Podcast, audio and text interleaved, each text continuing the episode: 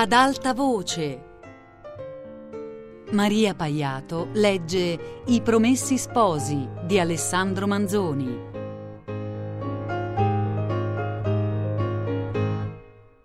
Le tre donne rimasero un pezzetto a discorrere, a concertarsi sulla maniera di prender Don Abbondio.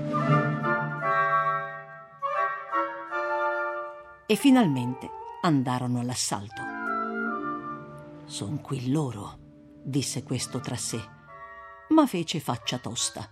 Gran congratulazioni a Lucia, saluti ad Agnese, complimenti alla forestiera. Le fece mettere a sedere e poi entrò subito a parlar della peste. Volle sentir da Lucia come l'aveva passata in quei guai. Il lazzeretto diede opportunità di far parlare anche quella che le era stata compagna. Poi, come era giusto, Don Abbondio parlò anche della sua burrasca, poi de gran mirallegri anche ad Agnese, che l'aveva passata liscia. La cosa andava in lungo. Già fin dal primo momento le due anziane stavano alle velette, se mai venisse l'occasione d'entrar nel discorso essenziale. Finalmente, non so quale delle due, ruppe il ghiaccio. Ma cosa volete? Don Abbondio era sordo da quell'orecchio. Non che dicesse di no, ma eccolo di nuovo a quel suo serpeggiare, volteggiare, saltar di palo in frasca. Bisognerebbe, diceva, poter far levare quella catturaccia. Lei, signora, che è di Milano, eh, conoscerà più o meno il filo delle cose, avrà delle buone protezioni, qualche cavaliere di peso, eh, che con questi mezzi si sana ogni piaga.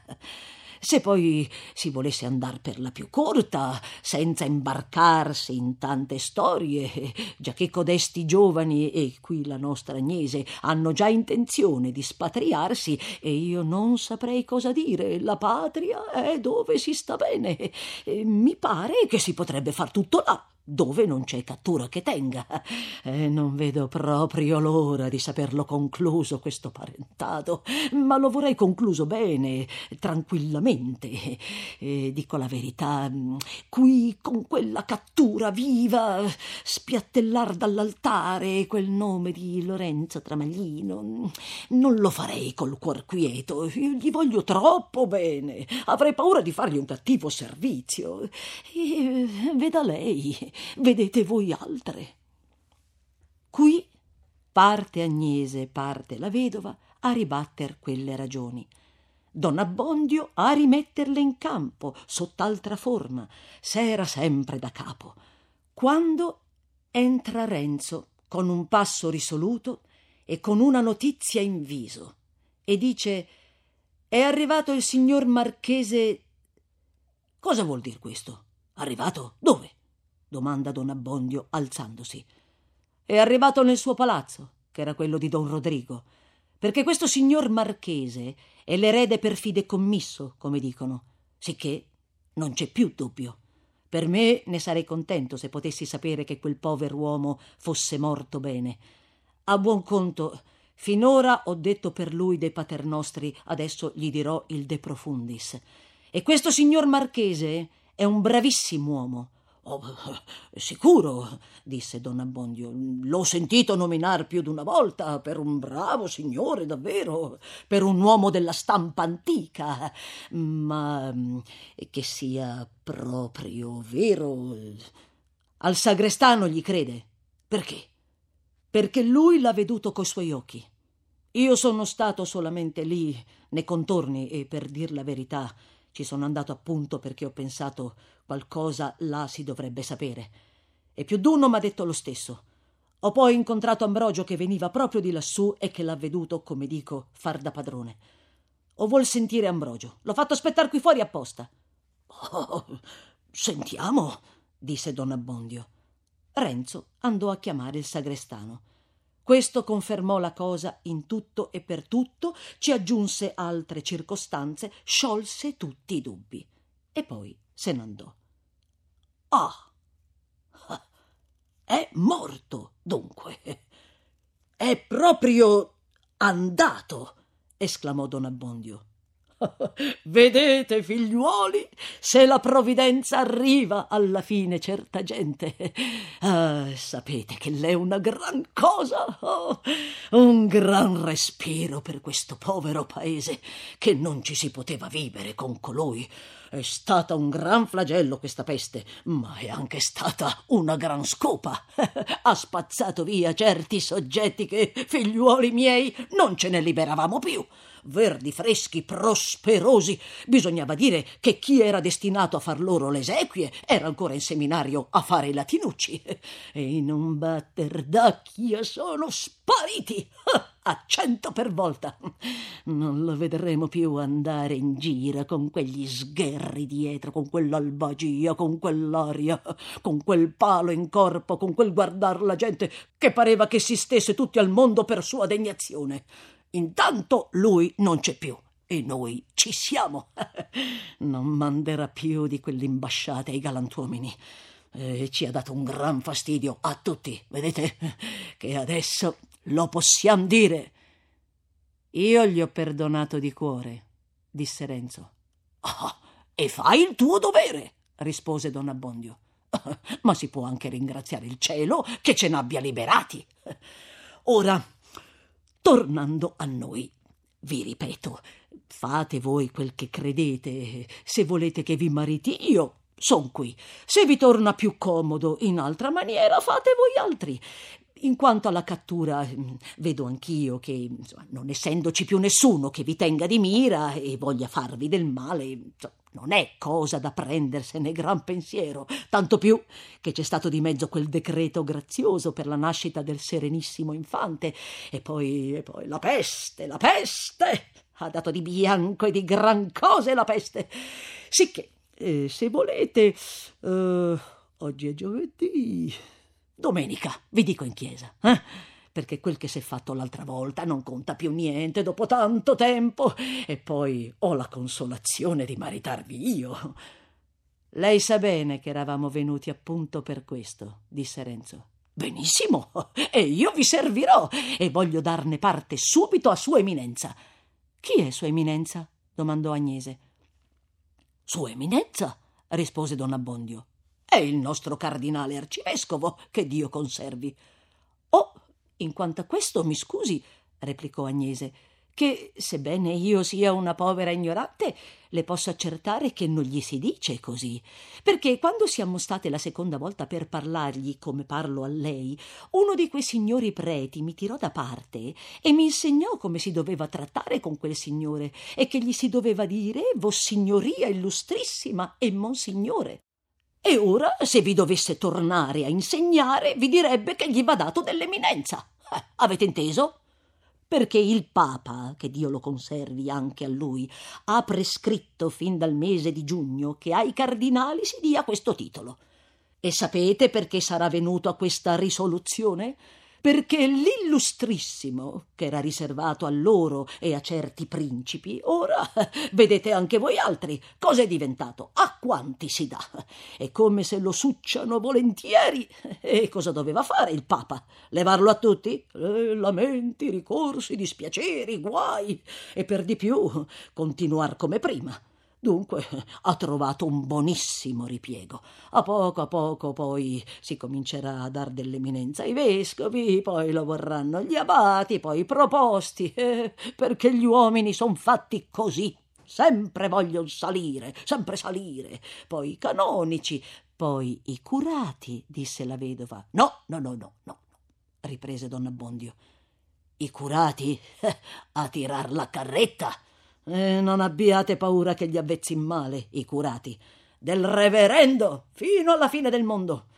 Piuttosto non mi maraviglierei punto che i cavalieri, i quali sono avvezzi a sentirsi dar dell'illustrissimo, a essere trattati come i cardinali, un giorno volessero dell'eminenza anche loro.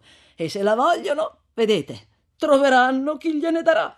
E allora il Papa che ci sarà allora troverà qualche altra cosa per i cardinali. Or su, ritorniamo alle nostre cose. Domenica vi dirò in chiesa. E intanto, sapete cosa ho pensato per servirvi meglio? intanto chiederemo la dispensa per l'altre due denunzie. Hanno a avere un bel da fare laggiù in curia a dar dispense, se la va per tutto come qui. Um, per domenica ne ho già uh, uno, due, tre, senza contarvi voi altri, e ne può capitare ancora. E poi vedrete, andando avanti, che affare vuol essere. Eh, non ne deve rimanere uno scompagnato. Ha proprio fatto uno sproposito perpetuo a morire ora che questo era il momento che trovava l'avventore anche lei. e a Milano, signora? Mi figuro che sarà lo stesso. E come? Si figuri che solamente nella mia cura domenica passata cinquanta denunzie. Eh, se lo dico, il mondo non vuol finire. E lei, signora, eh, non hanno principiato a ronzarle intorno dei mosconi? No, no, io non ci penso né ci voglio pensare. Sì, sì, sì, che vorrà essere lei sola. Anche Agnese, veda? Anche Agnese. Eh, ha voglia di scherzare lei? disse questa. Oh, sicuro che ho voglia di scherzare e mi pare che sia ora finalmente. Eh, ne abbiamo passate delle brutte, ne vero, i miei giovani? Delle brutte ne abbiamo passate. Questi quattro giorni che dobbiamo stare in questo mondo si può sperare che vogliano essere un po' meglio. Ma fortunati voi altri che non succedendo disgrazie avete ancora un pezzo da parlare dei guai passati. Io invece sono alle ventitré e tre quarti e i birboni possono morire, della peste si può guarire, ma agli anni non c'è rimedio.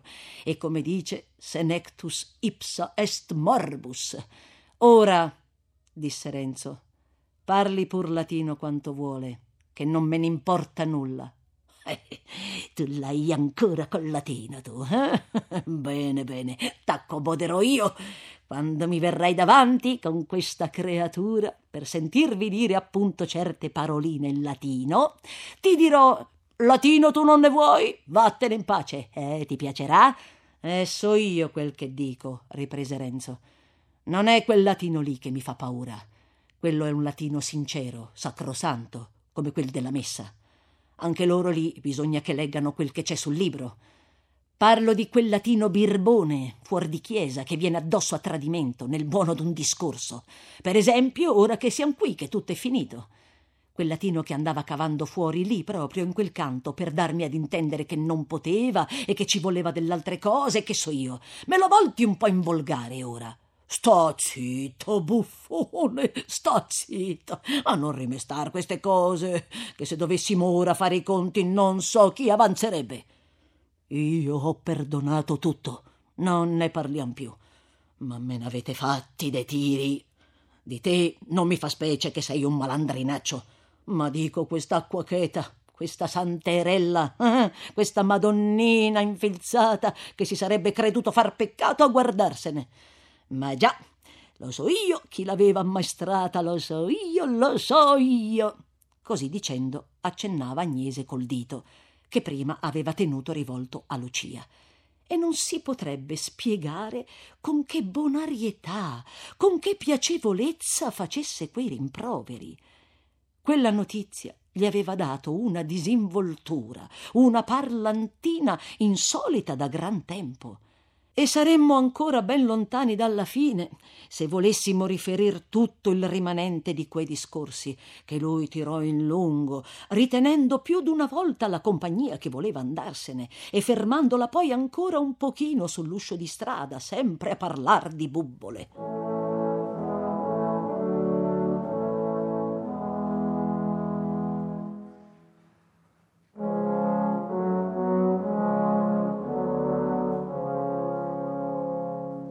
Il giorno seguente gli capitò una visita, quanto meno aspettata, tanto più gradita, il signor marchese del quale s'era parlato. Un uomo tra la virilità e la vecchiezza, il cui aspetto era come un attestato di ciò che la fama diceva di lui.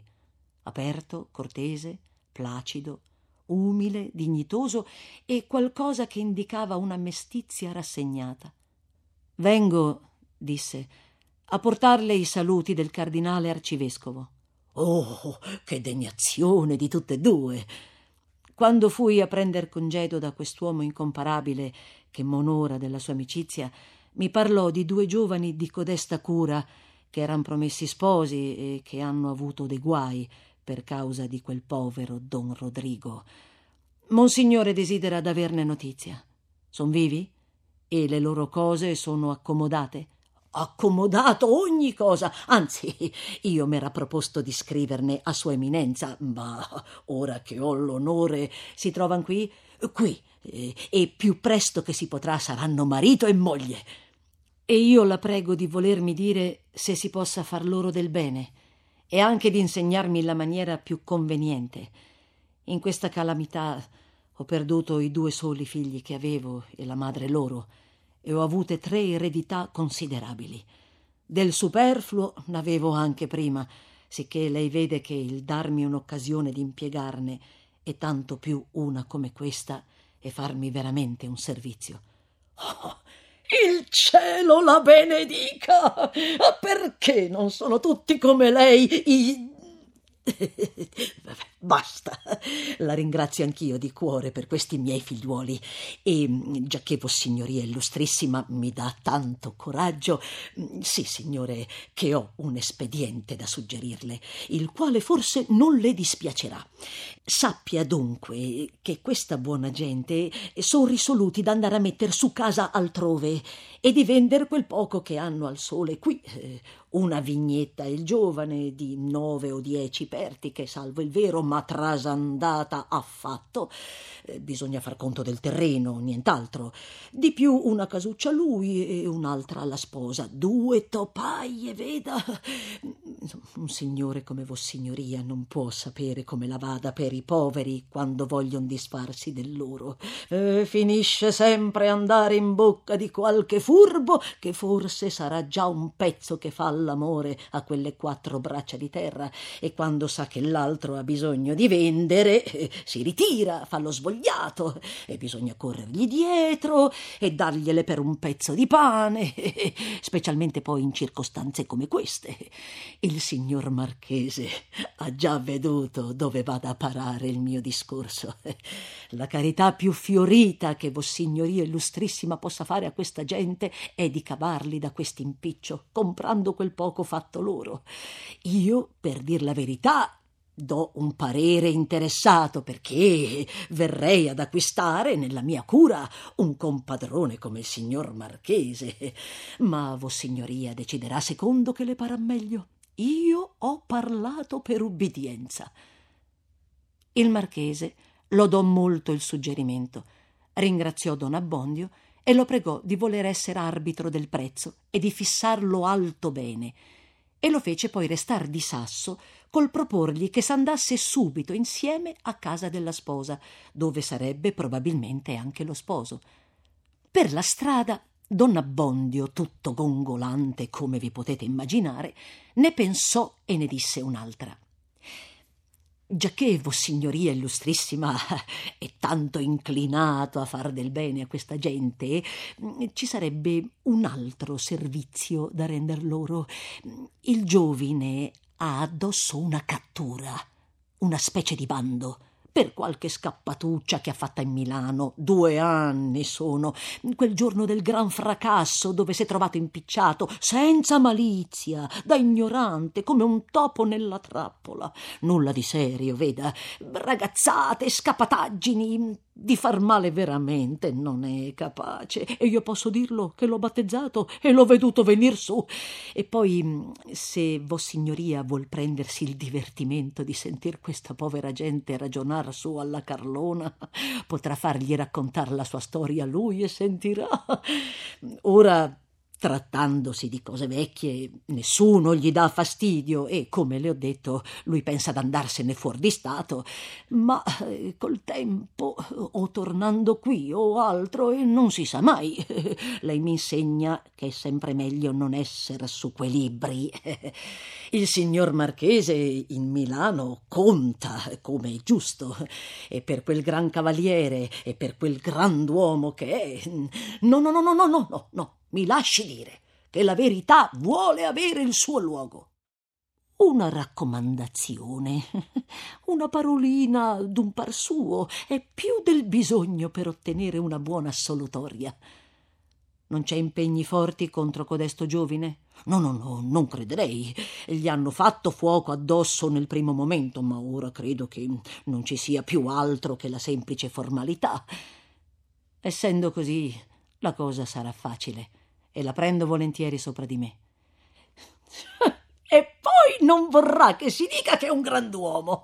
Lo dico e lo voglio dire, a suo dispetto lo voglio dire. E anche se io stessi zitto, già non servirebbe a nulla perché parlano tutti. E vox populi, vox dei. Trovarono appunto le tre donne e Renzo. Come questi rimanessero, lo lascio considerare a voi.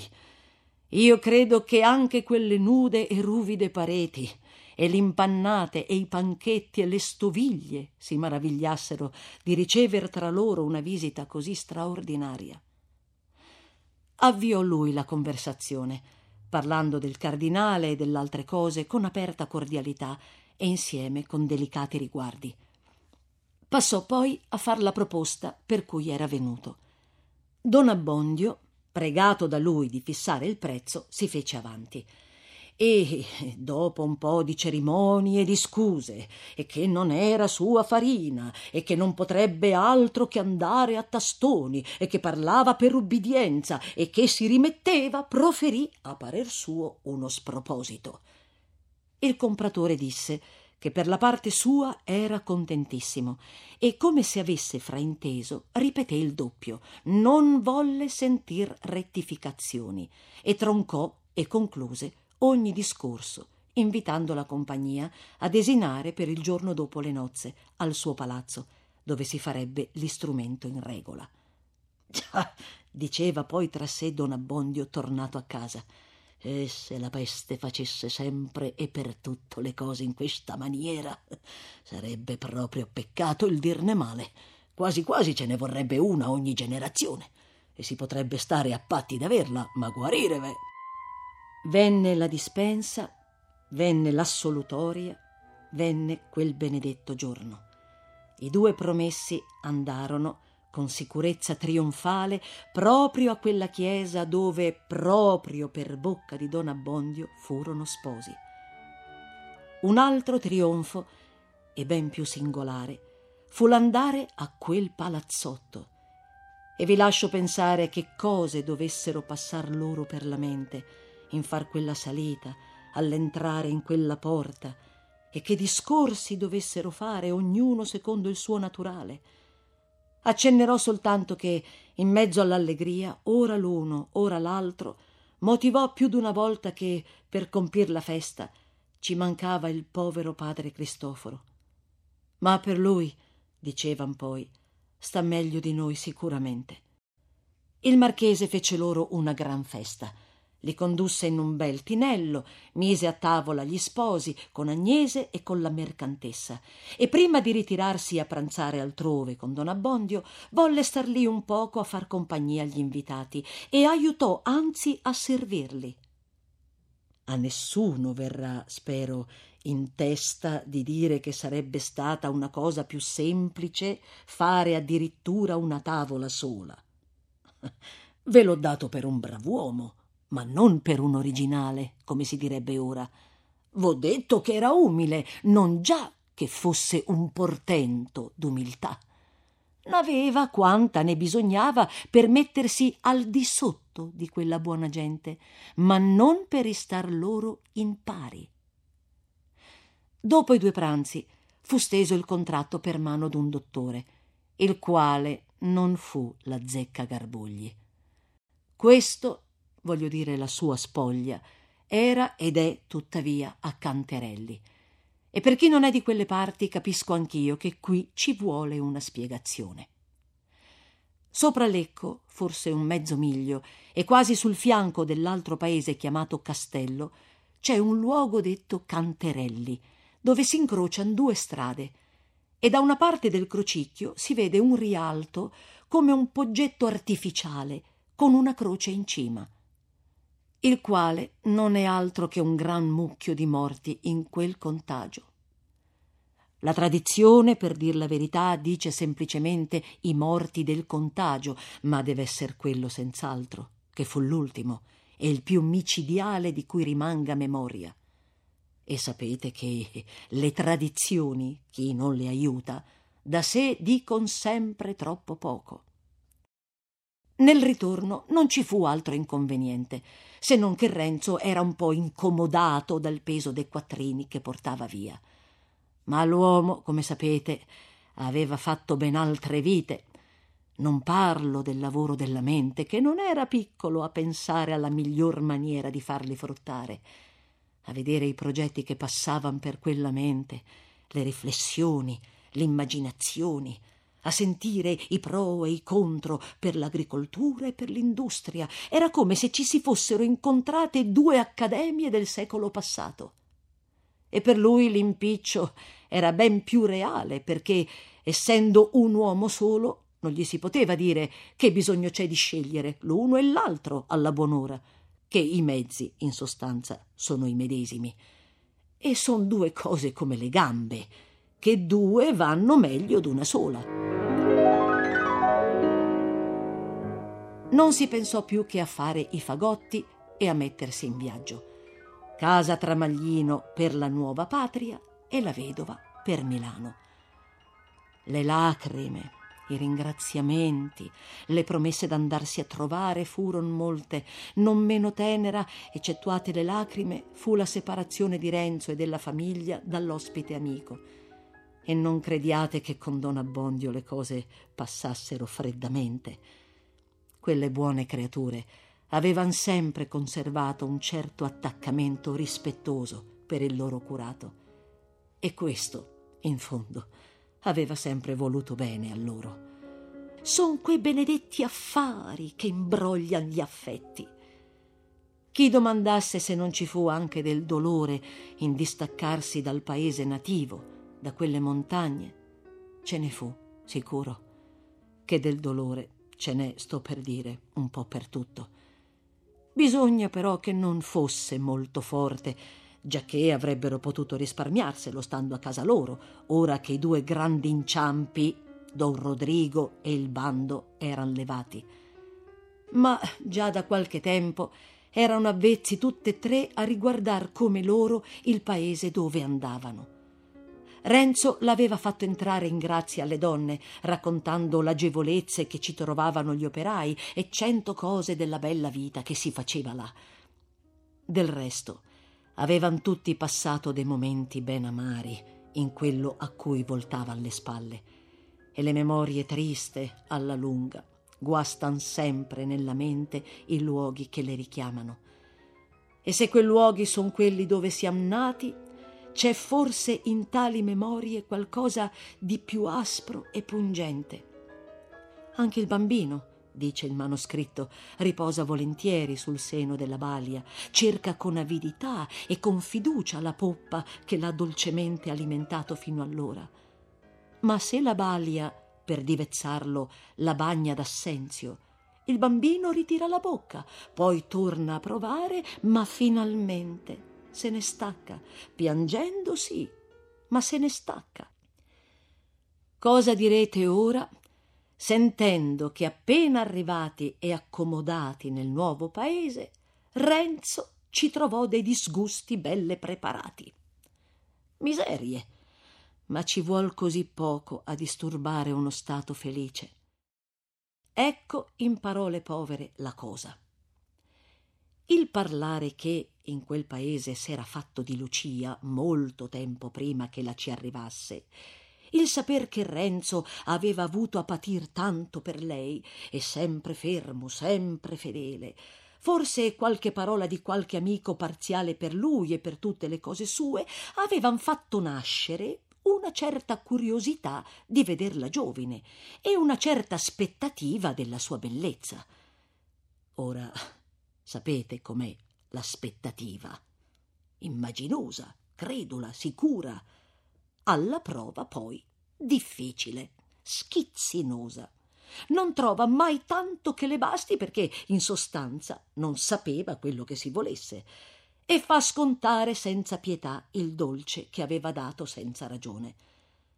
Quando comparve questa Lucia, molti i quali credevan forse che dovesse avere i capelli proprio d'oro e le gote proprio di rosa e due occhi l'uno più bello dell'altro e che so io, cominciarono a alzar le spalle, ad arricciare il naso e a dire Eh? L'è questa? Dopo tanto tempo?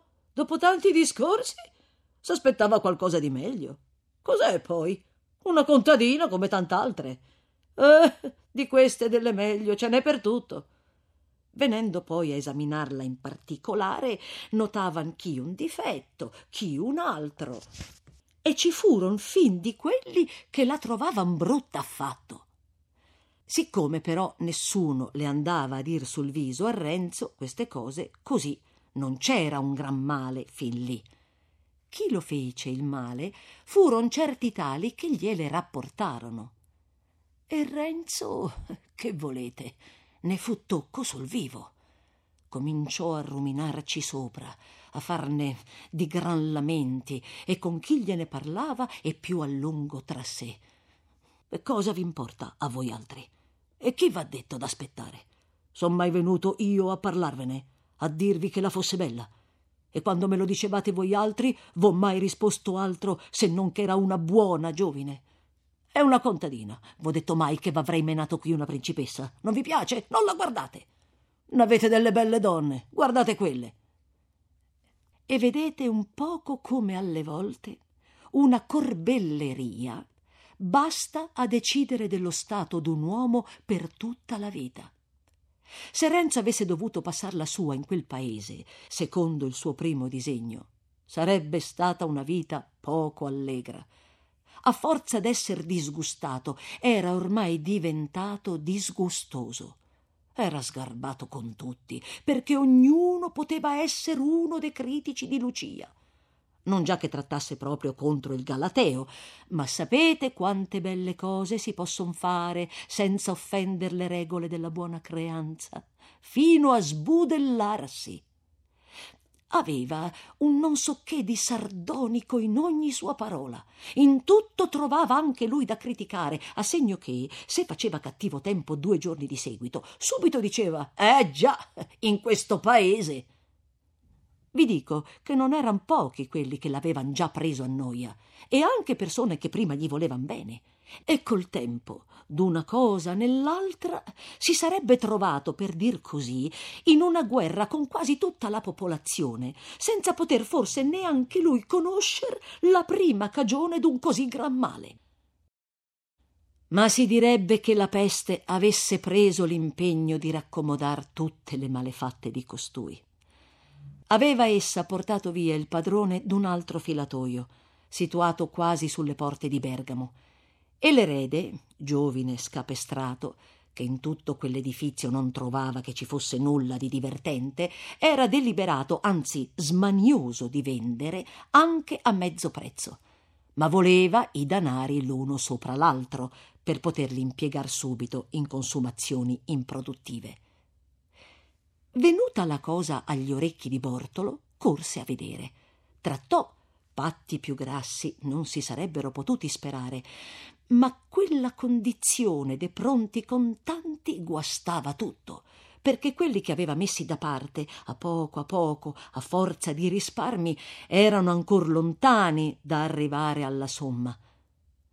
Tenne l'amico in mezza parola, tornò indietro in fretta, comunicò l'affare al cugino e gli propose di farlo a mezzo. Una così bella proposta troncò i dubbi economici di Renzo, che si risolvette subito per l'industria e disse di sì. Andarono insieme e si strinse il contratto. Quando poi i nuovi padroni vennero a stare sul loro, Lucia, che lì non era aspettata per nulla, non solo non andò soggetta a critiche, ma si può dire che non dispiacque. E Renzo venne a risapere che s'era detto da più d'uno Avete veduto quella bella baggiana che c'è venuta? L'epiteto faceva passare il sostantivo. e anche del dispiacere che aveva provato nell'altro paese, gli restò un utile ammaestramento. Prima d'allora era stato un po' lesto nel sentenziare e si lasciava andar volentieri a criticar la donna d'altri e ogni cosa. Allora s'accorse che le parole fanno un effetto in bocca e un altro negli orecchi e prese un poco più d'abitudine d'ascoltar di dentro le sue prima di proferirle. Non crediate però che non ci fosse qualche fastidiuccio anche lì. L'uomo, dice il nostro anonimo, e già sapete per prova che aveva un gusto un po' strano in fatto di similitudini, ma passategli anche questa che avrebbe a esser l'ultima. L'uomo, finché sta in questo mondo, è un infermo che si trova su un letto scomodo più o meno e vede intorno a sé altri letti ben rifatti al di fuori, piani, a livello, e si figura che ci si deve star benone. Ma se gli riesce di cambiare, appena s'è accomodato nel nuovo, comincia, pigiando, a sentire qui una lisca che lo punge, lì un bernoccolo che lo preme, siamo insomma a un dipresso alla storia di prima. E per questo, soggiunge l'anonimo, si dovrebbe pensare più a far bene che a star bene, e così si finirebbe anche a star meglio. È tirata un po' con gli argani, e proprio da secentista, ma in fondo ha ragione. Peraltro, prosegue, dolori e imbrogli della qualità e della forza di quelli che abbiamo raccontati non ce ne furono più per la nostra buona gente. Fu, da quel punto in poi, una vita delle più tranquille, delle più felici, delle più invidiabili di maniera che, se ve l'avessi a raccontare, vi seccherebbe a morte. Gli affari andava d'incanto. Sul principio ci fu un po' d'incaglio per la scarsezza dei lavoranti e per lo sviamento e le pretensioni dei pochi che erano rimasti. Furono pubblicati editti che limitavano le paghe degli operai.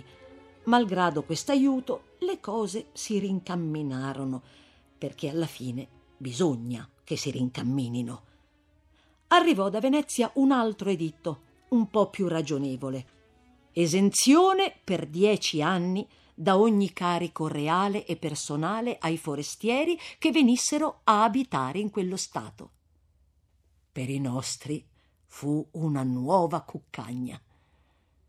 Prima che finisse l'anno del matrimonio, venne alla luce una bella creatura e, come fosse fatto apposta per dar subito opportunità a Renzo d'adempire quella sua magnanima promessa, fu una bambina.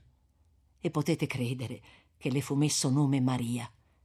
Ne vennero poi col tempo non so quant'altri dell'uno e dell'altro sesso, e Agnese, affaccendata a portarli in qua e in là, l'uno dopo l'altro, chiamandoli cattivacci e stampando loro in viso dei bacioni che ci lasciavano il bianco per qualche tempo. E furono tutti ben inclinati. E Renzo volle che imparassero tutti a leggere e a scrivere, dicendo che, già che la c'era, questa birberia, dovevano almeno profittarne anche loro. Il bello era a sentirlo raccontare le sue avventure. E finiva sempre col dire le gran cose che ci aveva imparate per governarsi meglio in avvenire. Ho imparato, diceva, a non mettermi nei tumulti, ho imparato a non predicare in piazza, ho imparato a guardar con chi parlo, ho imparato a non alzar troppo il gomito, ho imparato a non tener mano il martello delle porte quando c'è lì d'intorno gente che ha la testa calda, ho imparato a non attaccarmi un campanello al piede prima d'aver pensato quel che possa nascere, e cent'altre cose. Lucia, però, non che trovasse la dottrina falsa in sé, ma non era soddisfatta le pareva così inconfuso che ci mancasse qualcosa. A forza di sentir ripetere la stessa canzone e di pensarci sopra ogni volta. E io? disse un giorno al suo moralista. Cosa volete che abbia imparato? Io non sono andata a cercare i guai. Son loro che son venuti a cercar me. quando non voleste dire, aggiunse suavemente sorridendo, che il mio sproposito sia stato quello di volervi bene e di promettermi a voi. Renzo alla prima rimase impicciato.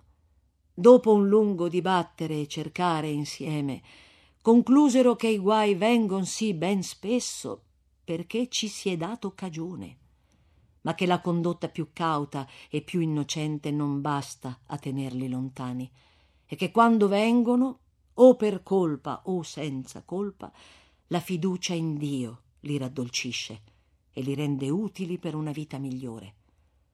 Questa conclusione, benché trovata da povera gente, c'è parsa così giusta che abbiamo pensato di metterla qui, come il sugo di tutta la storia, la quale, se non v'è dispiaciuta affatto, vogliatene bene a chi l'ha scritta e anche un pochino a chi l'ha raccomodata.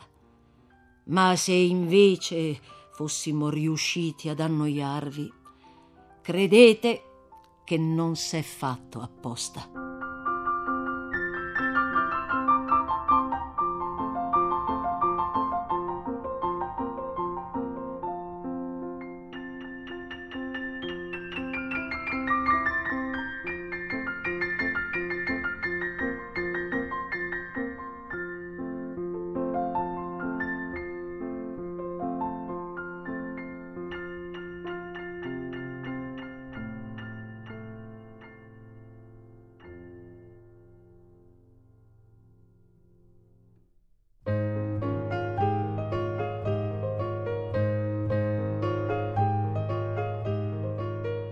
Maria Paiato ha letto I Promessi Sposi di Alessandro Manzoni. A cura di Anna Antonelli, Fabiana Carobolante e Lorenzo Pavolini con Luigi Iavarone. Per scaricare e riascoltare il programma radio3.rai.it.